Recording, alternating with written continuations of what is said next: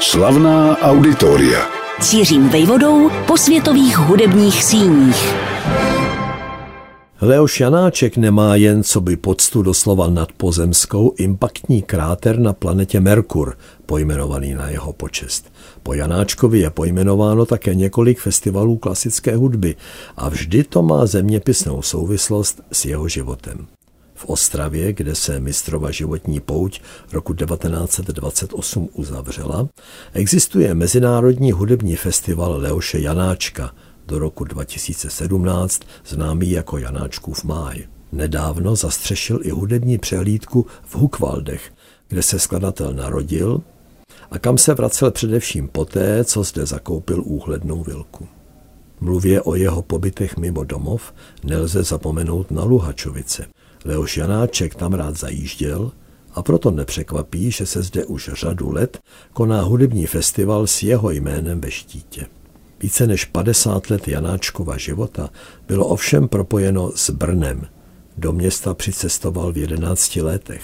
Výchovu a výuku absolvoval v místním klášteře, kde se zařadil mezi hudebně nadané spolužáky, kterým se pro barvu jejich školních uniform říkalo modráčci.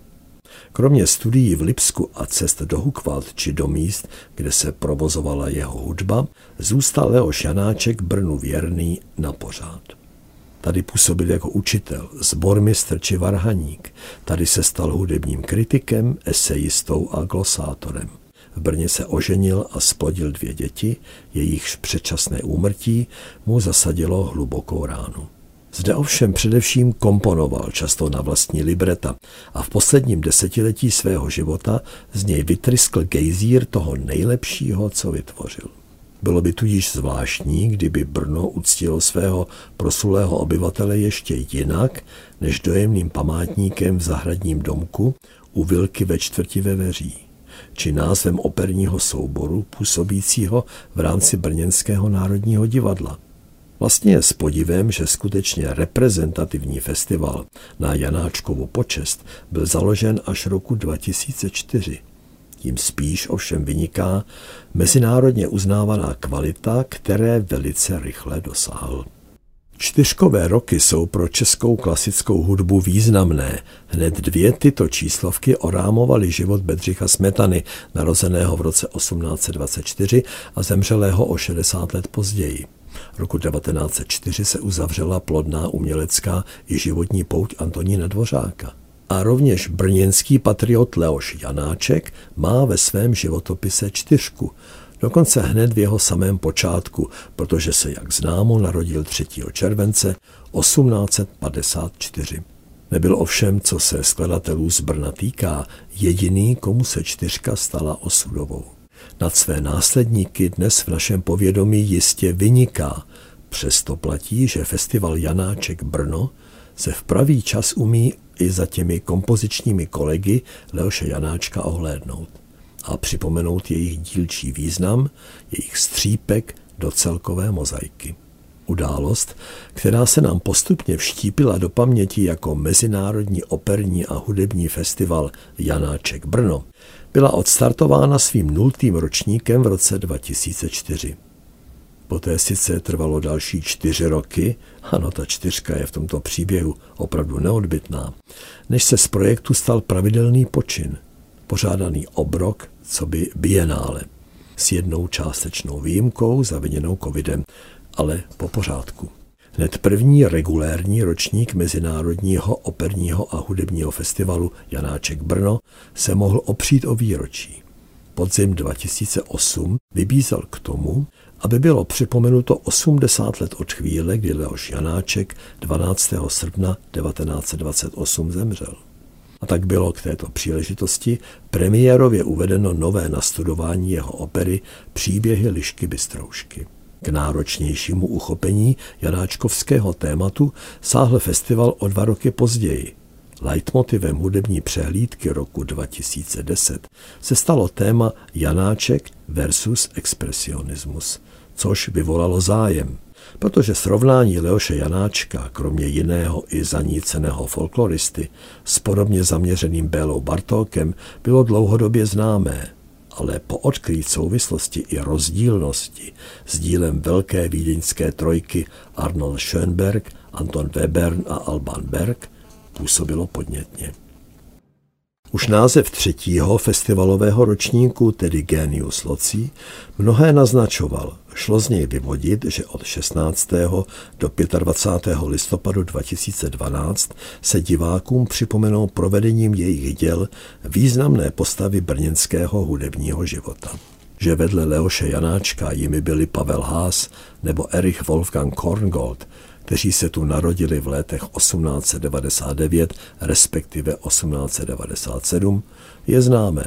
Brněnský mezinárodní operní a hudební festival se ovšem ohlédl také za jmény, která obohacují současný hudební svět jen zřídka. Přesto však stojí za zmínku. Platí to o skladateli, spisovateli, muzikologovi, hudebním teoretikovi, ale také básníkovi jménem Josef Berg narozeném v Brně 8. března 1927. Jeho život, ačkoliv krátký, protože se rovněž v Brně uzavřel roku 1971 v pouhých 43 letech, byl vyšperkován vytvořením žánru komorní mini-opery.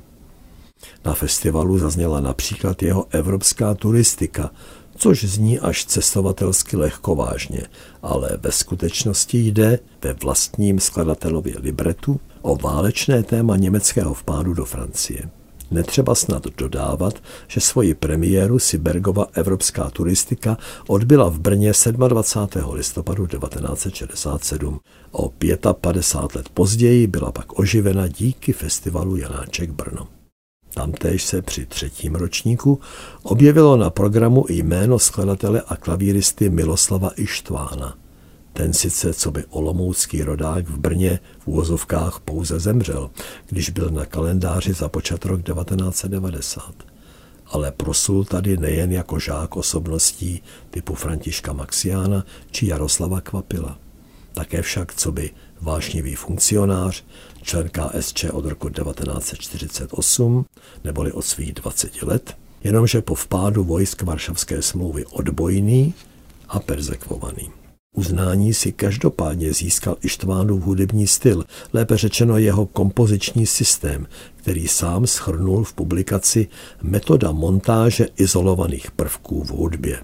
Když se ve svých 61 mohl stát pár týdnů po listopadu 1989 rektorem Jamu, neboť byl jedním z horkých kandidátů, vstoupila v noci před volbou do hry jeho mozková mrtvice. A to fatálně.